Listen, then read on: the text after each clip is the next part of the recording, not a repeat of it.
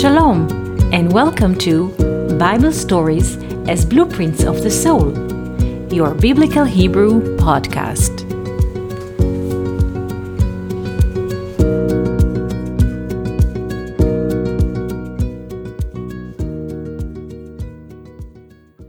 Shalom, and welcome to our Biblical Hebrew podcast.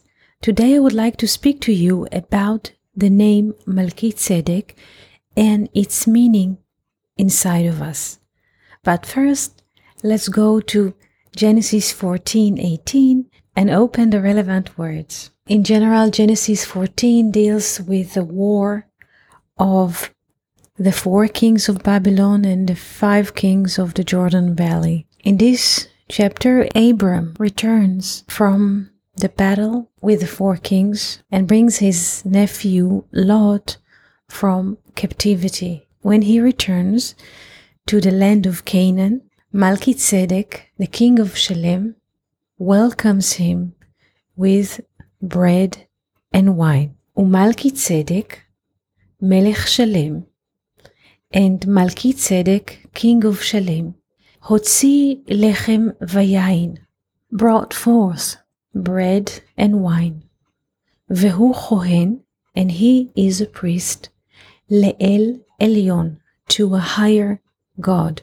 Now the question is, how do we crack the name Melchizedek? And the answer is simple. We go step by step. Melech in Hebrew, Melech, is king Malki with additional yod at the end. Malki is my king.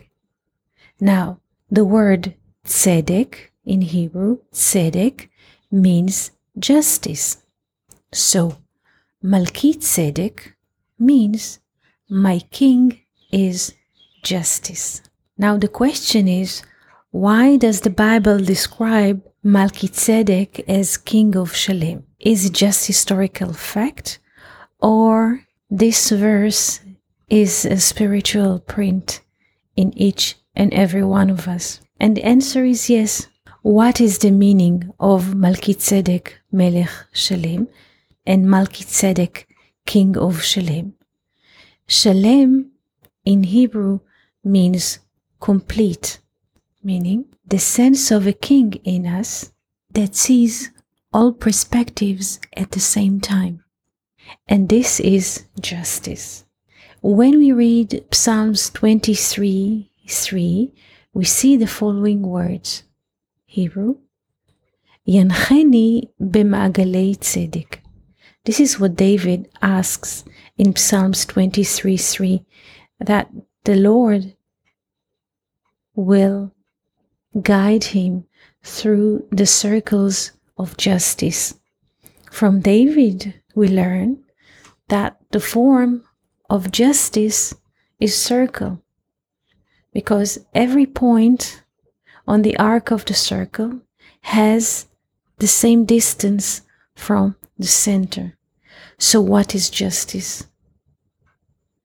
When we can see all perspectives and we can conceive different perspectives at the same time.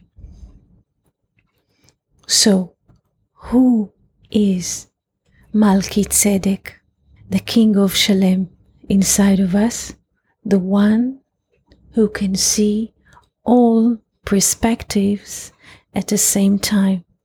Now, when we read the rest of the verse, and Melchizedek Melech Shalem, and Melchizedek the king of complete, because Shalem here is not just complete, but this is the previous name of Jerusalem. Before Jerusalem was named Jerusalem, its name was Shalem, complete. So we continue.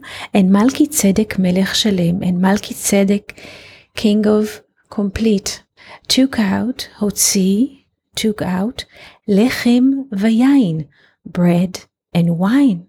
What is the meaning of bread and wine together? Friedrich Weinreb, the one who wrote so many books in German and Dutch, and one of his books was translated into English, and this is a remarkable work, is Roots of the Bible.